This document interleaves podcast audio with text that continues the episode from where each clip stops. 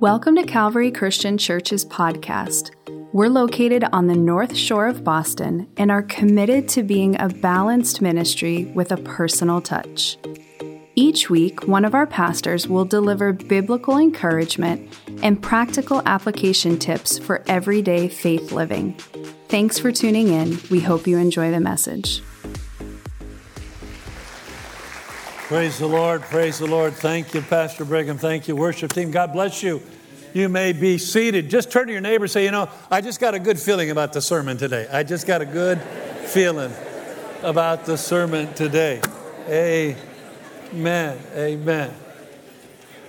Welcome again, one and all. So good to have you here. Good to be back from vacation. Pastor Vinny, thank you for an awesome, awesome men's weekend last weekend and uh, just a great, great weekend with all of our men and, and uh, just honoring them. And uh, appreciate so much Pastor Vinny and his ministry, his leadership to our men's ministry. Uh, you know, I, I want to say he's a man's man, but if I say that, you know, it's 2022, you got to give all these qualifications. Well, what do you mean by that? And blah, blah, blah, blah. So I'm not going to, you know, I'm, I'm not going to say, you know, he's a man's man, but, but, uh, but he, he's a man's man. And, uh, we, we appreciate we appreciate his leadership with our men's ministry. We really do.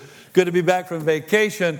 Uh, many of you thought we were at our traditional Outer Banks uh, spot this year, but uh, having uh, having grandchildren now and a, a daughter, firstborn daughter, who is a Disney travel agent, uh, we ended up in Orlando in the middle of June. Uh, you know, and I got to tell you, I am too old for 96 degree temperatures, uh, like a thousand percent humidity, uh, standing in lines and sweating and then getting rained on and then walking into air conditioning. I got a wicked bad head cold uh, before I got back. And, uh, but I've recovered from that, tested negative for COVID. I'm good. I'm good. All right. But, but it was a great weekend, a great, great vacation. But I, I, told the kids, I said, if this is going to become our new annual vacation uh, spot, then we got to move it to winter because I, I will not survive uh, uh, this kind of uh, weather, this kind of heat. But it's good to be good to be back. If you were not here two weeks ago when I brought the message on our church expansion vision, uh, I encourage you to go back and watch that message online, the June June 12th uh, message, and there are uh, commitment cards available if you'd like to make a commitment to help finance that, uh, that vision and see it come to pass. Won't be very many weeks from now. Things will get started going pretty, pretty quickly on that. And uh, young adults, just a reminder tonight is in another encounter, your monthly encounter service tonight for all of our young adults. Well, I want to encourage you today. We're going to be, I anticipate the Lord willing, going into Romans chapter 12 probably spending the whole uh, rest of the summer in the 12th chapter of Romans. And um, today's somehow connected. You know, Romans 12:1 starts out, "Therefore I beseech you, brothers and sisters," uh, and therefore means here's a, the the rest of what we're going to say is connected to what has come before. And, and today really is a therefore message on this is why we should rejoice. We should rejoice therefore, because of, and I'm going to give you seven reasons, and I know some of you have already had a heart attack looking at the outline, but they go very quickly. The points go very quickly. In fact, let me help you here. The more amens I receive, the quicker the sermon goes. It's that simple. So you decide how many times I got to stop and say, hello, can I hear an amen? You know, so our text is found in, in in, uh, in Zephaniah. Now, we won't ask you how many of you know right where Zephaniah is in your Bible, but Zephaniah 3 14 to 17. It's a great passage of scripture.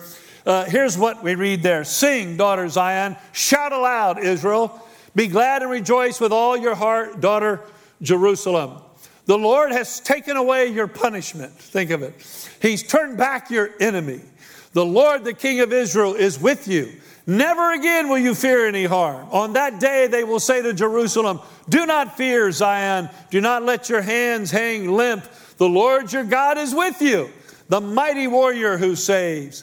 He will take great delight in you in his love. He will no longer rebuke you, but will rejoice over you with singing. Hallelujah. Would you pray with me? Father God, thank you for this awesome opportunity we have once again this week to gather around your eternal and almighty word. Holy Spirit, come. Teach us what no man can teach us. Give us ears to hear, eyes to see. Lord, uh, hearts to receive the depth of that which you desire to teach us in these moments together now. Lord, hide your servant behind the cross, and may Jesus Christ be high and lifted up, we pray. In Jesus' name, everyone said, Amen. Amen. A lot of things should distinguish us as Christians. Time would not allow, of course, to list all of them.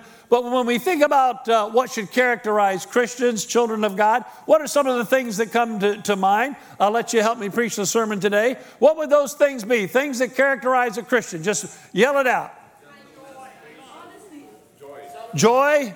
Well, that's what the sermon's about. All right, now, now, no cheating. You've already looked at the title. Yes, joy. Okay, that's my part of the sermon. Give me some other stuff. Yes, all of that, all of that. Okay, but uh, uh, when I when I think of things that characterize Christians, uh, number one, I think of unusual or extraordinary love.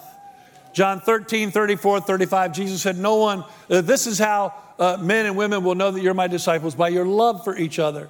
And then unusual or extraordinary peace. Jesus tells us he gives us a peace that passes understanding. And then, and of course, this is right the beginning aspects of the fruit of the Spirit love, joy, and peace. Then there is this extraordinary joy, a joy that sustains us through good times and bad. 1 Peter 1 8, we read, Though you have not seen him, you love him. And even though you do not see him now, you believe in him and are filled, we're supposed to be filled with an inexpressible and glorious joy. The old King James Version says, Joy unspeakable and full of glory. And of course, Nehemiah 8:10, that great passage that reminds us that the joy of the Lord is our strength. Thank you, Pastor Vinny, for working on the AC. I was sweating up a storm in the first service. I didn't know if it was just me, but uh, Pastor Vinny's going to make it nice and cool in here. Like so many things in Christianity, there are far too many of us who fail to take advantage of all that God has made available to us, and the joy of the Lord is an example. Uh, too often I find myself, even working with pastors, you know, I, I, spend time with pastors just about every week, and they're often discouraged. They're often kind of down in the mully grubs. And, and, and you know, I've got to remind them that we have someone to rejoice in today. Hello? You, you, you, you know, and, and pastors are frustrated. Well, you know, why didn't why are so many people not showing up in church? And, and I encourage them, why don't you rejoice in who does show up in church, right? You know, rejoice in who does show up in, in church. Don't let the enemy steal your joy. And so I want to speak to you today about the reason for our rejoicing. And, uh, and we're looking at the, and we're hearing from Zephaniah, this Old Testament minor prophet, story of a man who preached and prophesied during a time when God's people were still vacillating still vacillating in their commitment to God. A time when the people had turned their backs on God, but not their faces. In other words, they tried to keep their faces turned toward God, even though their bodies and hearts had turned away from Him, moving in a direction away from God. Today, we would call it playing church. Now, thankfully, we don't have anybody at Calvary that does that, but other churches have this problem of people just playing church. Zephaniah warns the people of God's coming judgment if they do not repent. But then he also describes for us this beautiful picture that we just read of God's people in right relationship with him and this picture of great, great rejoicing. It's a story that has been partially fulfilled through Jesus' reign in our lives and uh, one that will ultimately be fulfilled in the age to come. But, loved ones, if we get these truths down, if we get these reasons for rejoicing down, it will sustain us, it will strengthen us, and help us keep a joyful attitude, not an Eeyore attitude. Now, Eeyore was around with Winnie the Pooh when our daughters were little, and now that we're kind of focusing with our grandchildren on, on the, you know, Winnie the Pooh's still around, and Eeyore is still around. And he hasn't gotten a better attitude. After all these years, Eeyore is still a downer.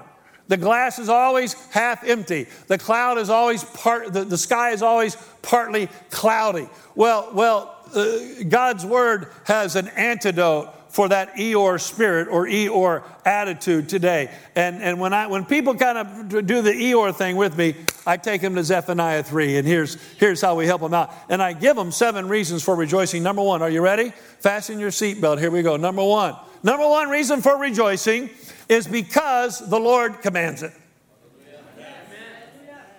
What a, what a, imagine that. To think that God will want us to do something just because He tells us to do it.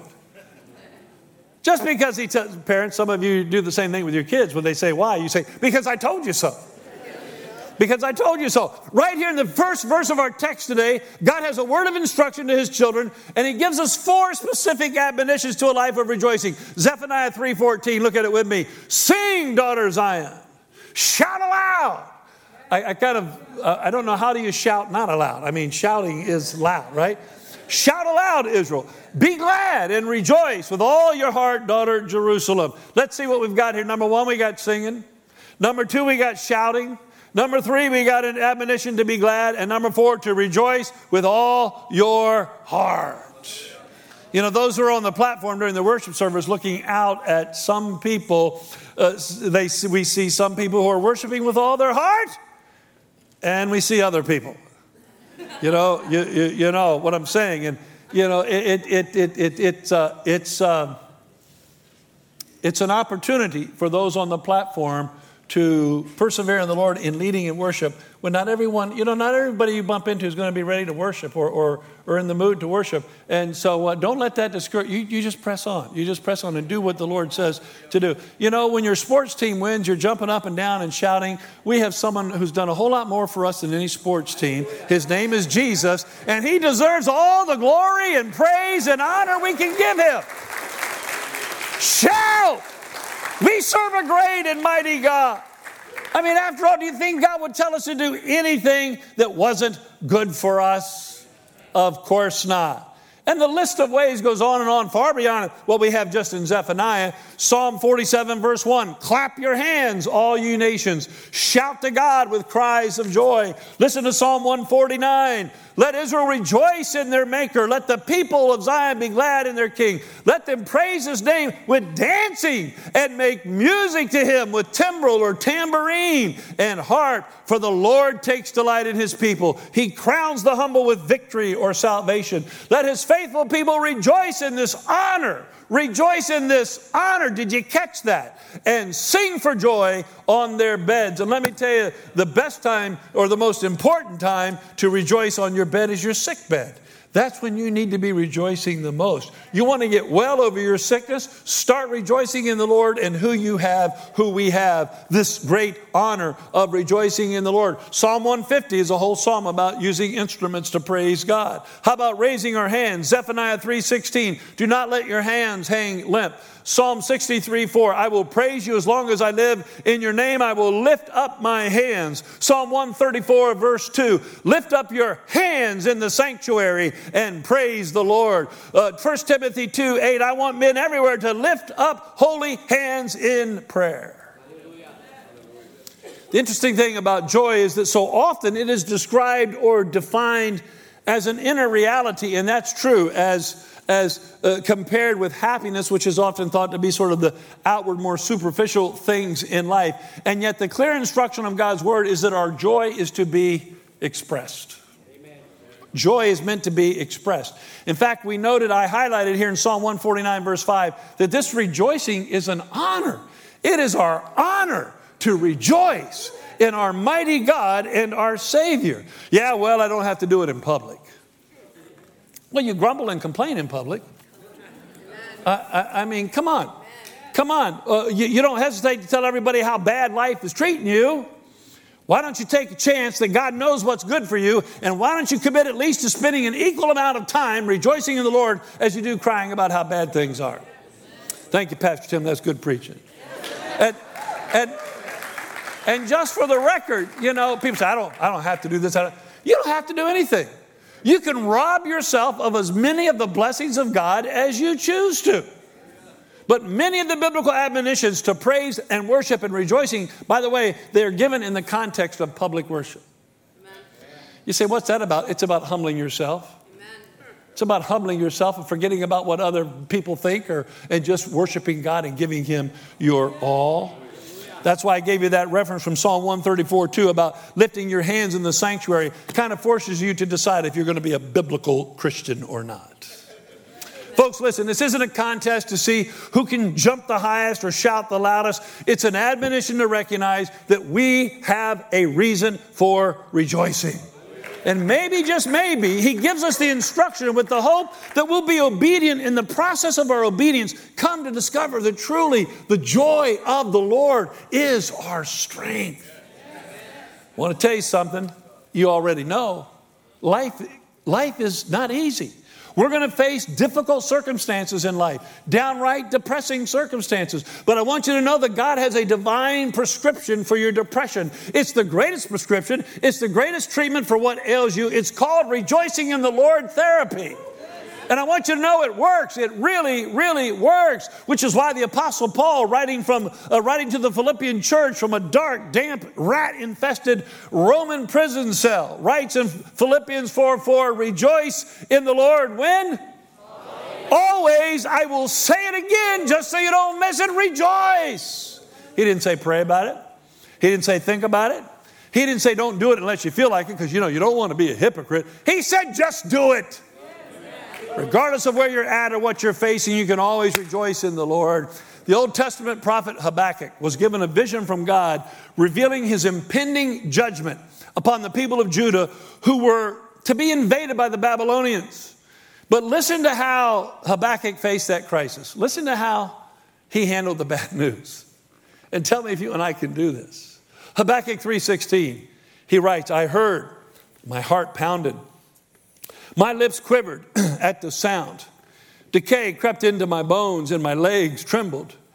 Yet I will wait patiently for the day of calamity to come on the nation invading us. Though the fig tree does not bud, and there are no grapes on the vines, though the olive crop fails, and the fields produce no food, though there are no sheep in the pen and no cattle in the stalls. Look at verse 18. Yet I will rejoice in the Lord. I will be joyful in God my Savior.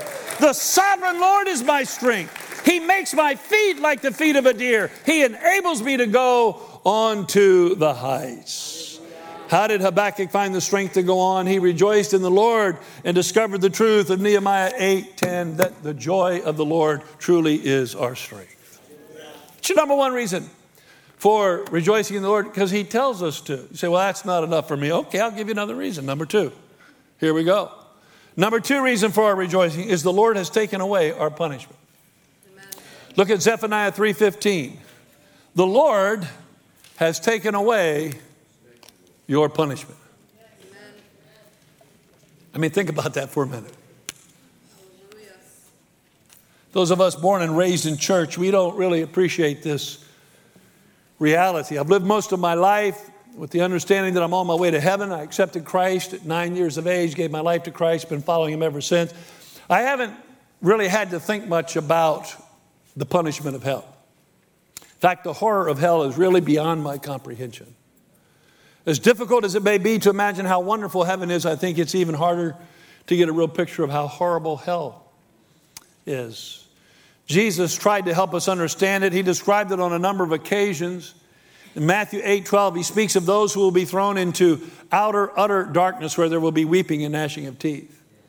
In Mark 9 43, he describes hell as a place where the fire never goes out. In Matthew 25, 41, he tells us about the judgment or punishment that will be rendered to those who had been hypocrites when he will say, Depart from me, you who are cursed, into eternal fire, prepared for the devil and his angels. Hell is what we deserve, folks. Romans 3:23 tells us all have sinned and fallen short of the glory of God. Romans 6:23 tells us the wages of sin is death. Romans 1:32 tells us of those who know God's righteous decrees but sin anyway and then goes on to say those people are deserving of death. Romans in each of those cases is talking about spiritual death, a, a death that brings about a separation from God. A separation that finds its fulfillment ultimate fulfillment in Revelation 20:15. Look at it. Anyone whose name was not found written in the book of life was thrown into the lake of fire. You know, for anyone bashful about witnessing to others about Jesus, all God has to do is really give you a, a, real vision of hell. And that ought to be, I mean, the horror of hell and eternal separation from God, that ought to change your attitude and passion for witnessing to others in a hurry. Amen? How many know God has always found a way to close the gap, though, to close that separation? Why? Because our Heavenly Father does not want to be separated from us. And He's always been at work trying to draw us from our sinful state back into a relationship with Him. But there's, there's always had to be someone or something to receive the punishment for our sins. In the Old Testament, during the time when Israel was wandering in the wilderness, that something was called the scapegoat, where the high priest would take a goat and would confess all the sins of Israel over the goat and then send the goat out into the wilderness, uh, metaphorically as it were, symbolically as it were, carrying the sins of Israel out into the wilderness with that goat never to return. Was called a scapegoat. In the New Testament, something became a someone. That scapegoat became a lamb, a lamb that John the Baptist described in John 1:29 uh, uh, as Jesus Christ was approaching him from a distance. John the Baptist said, "Behold, the Lamb of God who takes away the sin of the world." Thank God for Jesus. Took away our punishment take you back to Zephaniah 3:15 again just to emphasize one more time who it is that has taken away our punishment. Look at it there. The Lord has taken the Lord has taken your punishment. You see it was a job that nobody else could adequately accomplish. There was no other blood that was sinless blood. There was no other blood that was perfect blood. There was no other sacrifice that could be sufficient. And he didn't just take it away by loading it up on a truck and having someone drive it away. No, sir. Isaiah 53 5 tells us he was pierced or wounded for our transgressions, he was crushed or bruised for our iniquity. The punishment that brought us peace was on him. And by his wounds or stripes, we are healed. Loved ones, it's you and I that should have climbed Mount Calvary. It's you and I that should have hung and died on a cross. It's you and I that deserve that punishment, but it is Jesus Christ who took our place. Why? Well, John 3:16 still says it, uh, says it best because God so loved the world that he gave his only begotten son so that whosoever believeth in him should not have to perish, should not have to be punished, should not have to go to hell, but have eternal life. The apostle Paul described it this way in 2 Corinthians 5:21, God made him that is Jesus Christ who had no sin to be sin for us so that in him we might become the righteousness of God. Folks, if that isn't reason enough for some pretty extraordinary and enduring rejoicing, then I don't know what is. Jesus said in Luke 10 20, He said, Don't rejoice because spirits submit to you, rejoice because your names are written in heaven. Psalm 103, verse 10 thank God He's a Heavenly Father who does not treat us as our sins deserve or repay us according to our iniquities. He has taken our punishment away because He has taken our punishment for us. Pretty good reason for rejoicing. say, I don't know, Pastor, it's not enough. Well, let me give you a third reason, all right? All right, for that stubborn Eeyore among us today. Here's another reason for our rejoicing, number three, because the Lord has turned back our enemy. Look at Zephaniah 3:15. He, the Lord, has turned back your enemy. Hallelujah. Hallelujah. Hallelujah. He has taken away our punishment, and now we read, He's turned back our enemy. And again, it, it takes time for this to sink in. I know we think we have a lot of enemies, but after all is said and done, it basically keeps coming back to one, doesn't it? Comes back to one enemy. We're warned about him in 1 Peter 5 8 and 9. Be alert and of sober mind, Peter writes. Your enemy, the devil, prowls around like a roaring lion looking for someone to devour. Resist him, standing firm in the faith. Thank God for a firm faith, a faith that is in Christ, that is strong enough to resist the enemy. You see, our enemy, the devil, he comes with a threefold plan for every one of our lives. Jesus said in John 10 10, the thief comes only to steal and kill and destroy. I have come that you might have life and have it to the full. The devil's work is stealing, killing, and destroying. And the communities that you and I live in almost daily face the reality that Satan is still busy at work.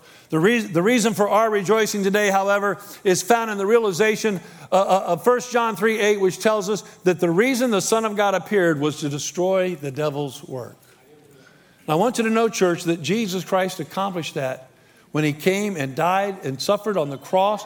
And there he, he, he nailed your sins and my sins to the cross. And it says he destroyed, the, he disarmed the evil rulers and authorities. He shamed them publicly by his victory over them on the cross of Christ. Consequently, we are exhorted in Colossians 1 11, be strengthened with all power according to his glorious might, so that you may have great endurance and patience. Look at verse 12. And giving joyful thanks to the Father who has qualified you to share in the inheritance of his holy people in the kingdom of light. For he has rescued us from the dominion of darkness and brought us into the kingdom of the Son he loves, in whom we have redemption, the forgiveness of sins.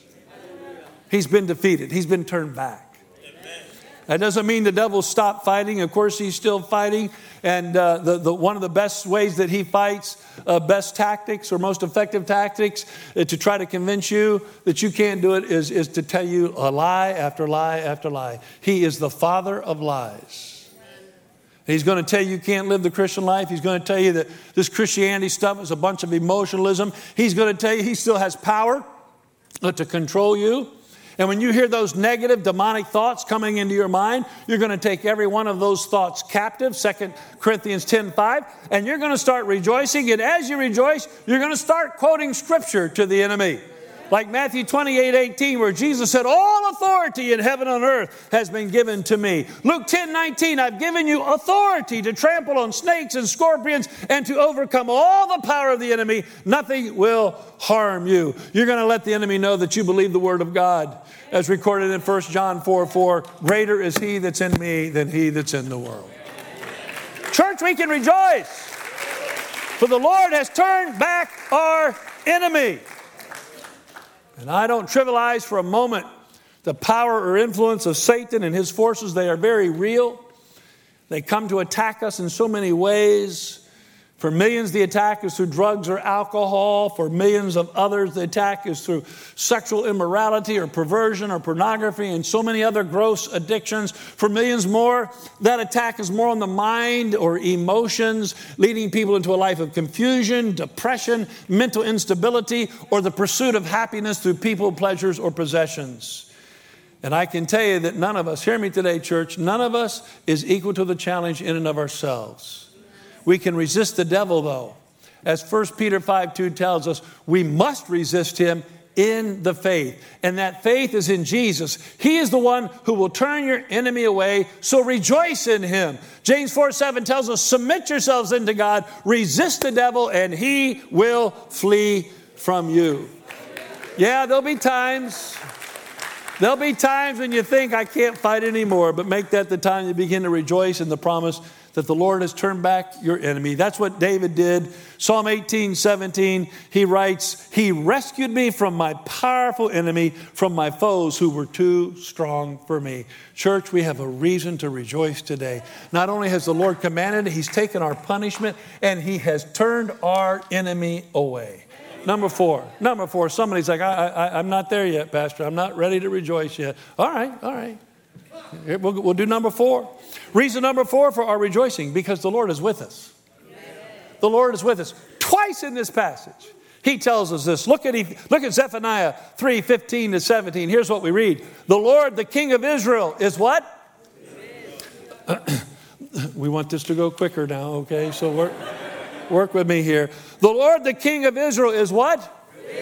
Is with you. Never again will you fear any harm. On that day, they will say to Jerusalem, Do not fear, Zion. Do not let your hands hang lip. Verse 17 The Lord your God is with you, the mighty warrior who saves. Reason number four for our rejoicing today the Lord is with us. The Lord is with us. The Lord is with us. The Lord is with us.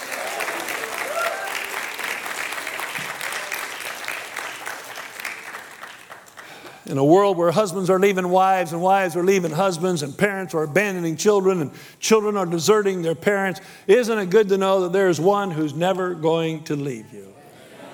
There's one who's with you every step of the way, every moment of every day. In a world that is filled with lonely people, you and I have the promise that we will never, ever be alone. And it's not a matter of just anybody being with us, it's the Lord who's with us. It's the Lord who's with us.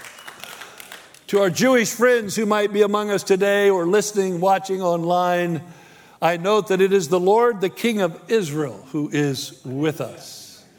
Who is that king of Israel? John 1:49 Nathanael, a true Israelite, declares of Jesus, "Rabbi, you are the son of God, you are the king of Israel." And in John 12, 13, we see Jesus entering Jerusalem to the shouts and cheers of the people Hosanna! Blessed is he who comes in the name of the Lord. Blessed is the King of Israel. My prayers for every one of our Jewish friends to come to know Jesus Christ as their personal Lord and Savior, for He is the Messiah, the one and only true King of Israel. Now, the promise is that the Lord is with us. That promise is supposed to have a very specific positive effect on us. Zephaniah 3:15 says, "Never again will you fear any harm." That's supposed to be the result of him being with us. Never again will you fear any harm. Uh, Zephaniah 3:16. Do not fear, O Zion. Do not let your hands hang limp. Ever see someone, you know, just kind of, how's it going? Well, you know, they, they got that Eeyore thing going. Don't let your hands hang limp. Why no fear? Because Zephaniah 3:17 says, The Lord your God is with you, the mighty warrior who saves. If the Lord is your God, and that's the most important if question that needs to be answered by some who are listening to me today. But if the Lord is your God, then He has said, Never will I leave you, never will I forsake you. So that, as we read in Hebrews 13, 6, so that we can say with confidence, The Lord is my helper, I will not be afraid. What can mere mortals do to me? What can mere mortals do to me? And that, folks, is another wonderful reason for rejoicing. We're up to number five. I told you to go quick if you give me a lot of amens. number five, number five, reason for our rejoicing. The Lord takes great delight in us. This is amazing. Zephaniah 3:17 says, He will take great delight in you. The Lord takes great delight in his children. Now, it may be hard for some to believe, but we read it again in Psalm 149, verse 4 For the Lord takes delight in his people, he crowns the humble with victory or salvation. For nearly 30 years, uh, well, for more than 30 years, you've listened to me brag about our, our two daughters, uh, how much we love them, how proud we are of them, thankful to God for the amazing young women, uh, wives, and uh, mothers that they have uh, now become. And now, of course, for the last three years, you've been listening to me uh, brag about my granddaughter and more recently, my grandson. And rightfully so. I mean, come on. I brag about them not simply because they are the most beautiful and intelligent babies ever known to mankind. but I make a big deal about them because they're mine. Because they are mine. And loved ones, I want you to know that you have a Heavenly Father who takes great delight in you because you are His. You are His.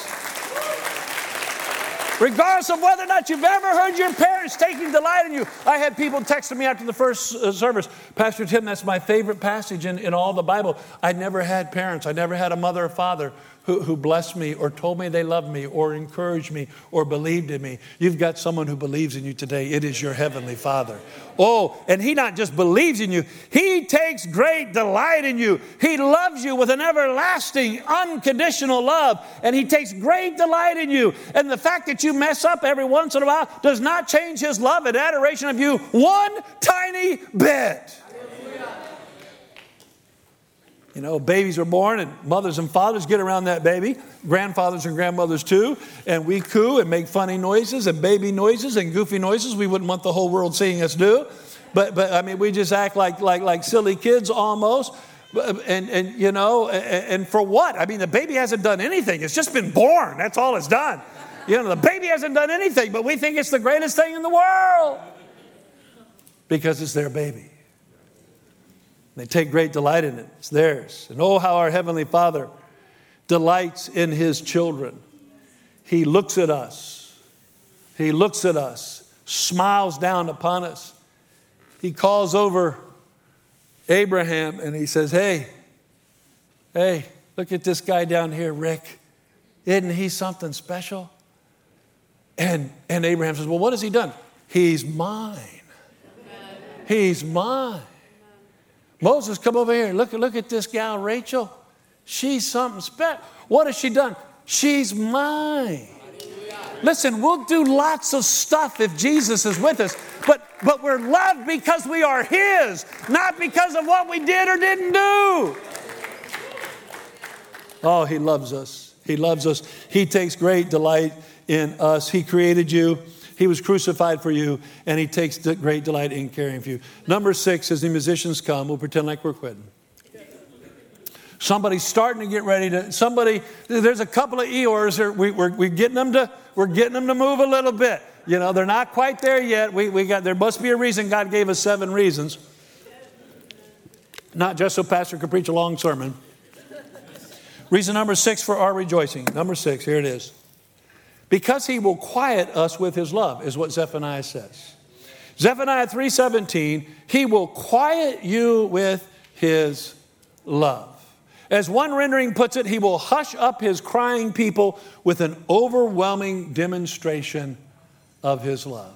And the picture here is of a mother or father picking up their crying child, holding them close to their breast, whispering sweet and precious promises so that the child is calmed and stilled from its crying and unrest. Listen, some of you need to learn not only to rejoice, but you need to learn to rest in his unchanging love for you. Just Rest in Him. Rest in Him today. He will quiet you with His love. Number seven. Number seven. Here we are. We've reached the end. And now the Eeyore is happy just because we're at the end, right? Right? Pastor Brigham, help me out here. Number seven reason for our rejoicing is because He's rejoicing over us. We are rejoicing over him because he is rejoicing over us. Zephaniah 3:17, look at it. He will rejoice over you with singing. The picture of what is happening here is referred to in Isaiah 62:5, where we read, As a bridegroom, think of this, as a bridegroom rejoices over his bride, so will your God rejoice over you. Can you believe that? Can you wrap your brain around that? Again, we see it in Isaiah 65 19, where we read that God says, I will rejoice over Jerusalem and take delight in my people. I don't know how to even begin to tell you this, but the Hebrew language there for rejoice, remember what we said back in Zephaniah 3:14, that stuff about jumping up and down? Well, you can believe what you want, but the language here seems to suggest that our God is rejoicing in heaven over his children. And as he rejoices, he is singing and jumping up and down. What do you think all that thunder's about, huh? Jumping and singing, spinning around as a bridegroom who delights in his bride. Why should we be rejoicing today? If our Almighty and Sovereign God can rejoice over us, singing a love song over us and singing it loudly with exuberance, is there any question that our hearts should not want to respond to him with an enthusiastic love song as well. Let us respond to him today with a love song. Let us sing and dance and rejoice before the one who delights in us so completely. Would you bow your heads and hearts with me for a closing word of prayer? Thank you, Jesus. Thank you, Jesus. Thank you, Jesus. Heads are bowed, eyes are closed. Done in two minutes. Would you ask the Holy Spirit today, Holy Spirit, what are you trying to say to me in this message? Maybe the question for some today is, why aren't you rejoicing? And there's a number of possible reasons, a number of possible answers to that question. Maybe you don't have the joy of the Lord because you don't have the Lord in your life today. You don't know what it is to experience forgiveness of sins. You don't know what it is to have your punishment taken away and your enemy turned aside. Why not experience that today by inviting Jesus Christ into your heart and life? For others, you've not followed the instructions of our Lord and His Word to give expression of that joy by rejoicing in the Lord. You miss the joy for the lack of experience. You miss the joy for the lack of obedience. Maybe you've allowed the hardships or disappointments in life to distract you or cause you to lose sight of all that you have to rejoice in today in a relationship with Christ. Commit to a life of rejoicing today. The joy of the Lord will be your strength. Heads are bowed, eyes are closed. No one looking around. I want to give everyone within the hearing of my voice an opportunity right now to say yes to Jesus. If you'd say, Jesus, today I want to open up my heart and life to you. Jesus, I, I, I, need you to forgive me of my sins, become Lord of my life.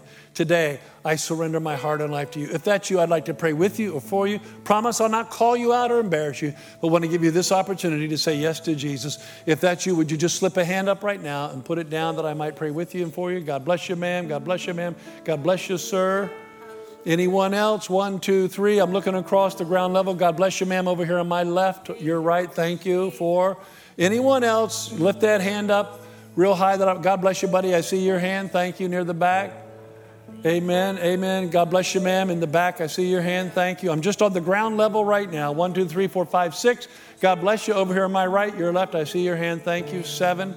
Anyone else on the ground level, you'd say, Today, Jesus, today, Jesus, I want this joy. I want to know forgiveness of sin. I want to have it taken away. I want my enemy rebuked and, and, and turned away. Anybody else up to the balcony, anybody in the balcony, you'd say, Today, Jesus, today, I surrender my heart and life to you. Anybody in the balcony, I see your hand all the way in the back. God bless you. Thank you. Anyone else in the balcony? Anyone else in the balcony right now online? You say, Pastor Tim, you can't see me. Of course I can't, but Jesus sees you.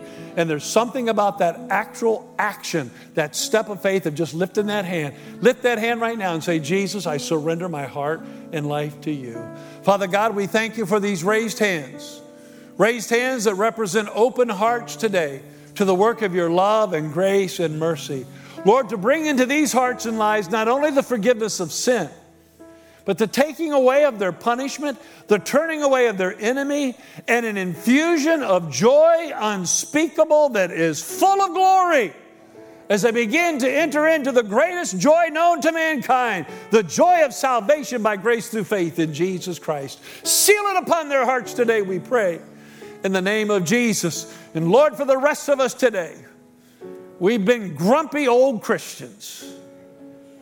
God, deliver us. God help us to return to the joy of our salvation.